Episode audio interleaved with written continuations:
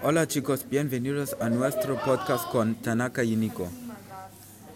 Así que hola Tanaka, ¿cómo estás? Estoy bien, ¿y tú? Yo estoy bien también. Así que tarde vamos a hablar de la ciudad de Wolfsburgo para la juventud. Sí, vamos a hablar de lo que Wolfsburgo debería ser, debería tener y lo que debe tener. Sí, así que vamos a empezar. ¿Crees que Wolfsburgo debería tener más cosas deportivas? No.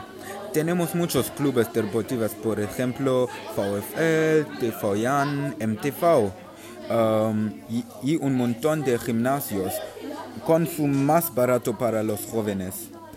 Sí, estoy de acuerdo, pero deberíamos tener más material deportivo en las ciudades pequeñas de Wolfsburgo. Por ejemplo, un parque de calistenia y más. Lo siguiente que debemos hacer es mojeros de horarios de a puerta de los restaurantes.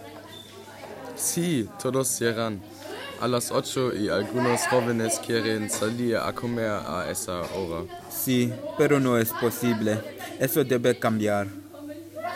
Wolfsburgo, Wolfsburgo también debería tener clubes en Wolfsburgo para los jóvenes.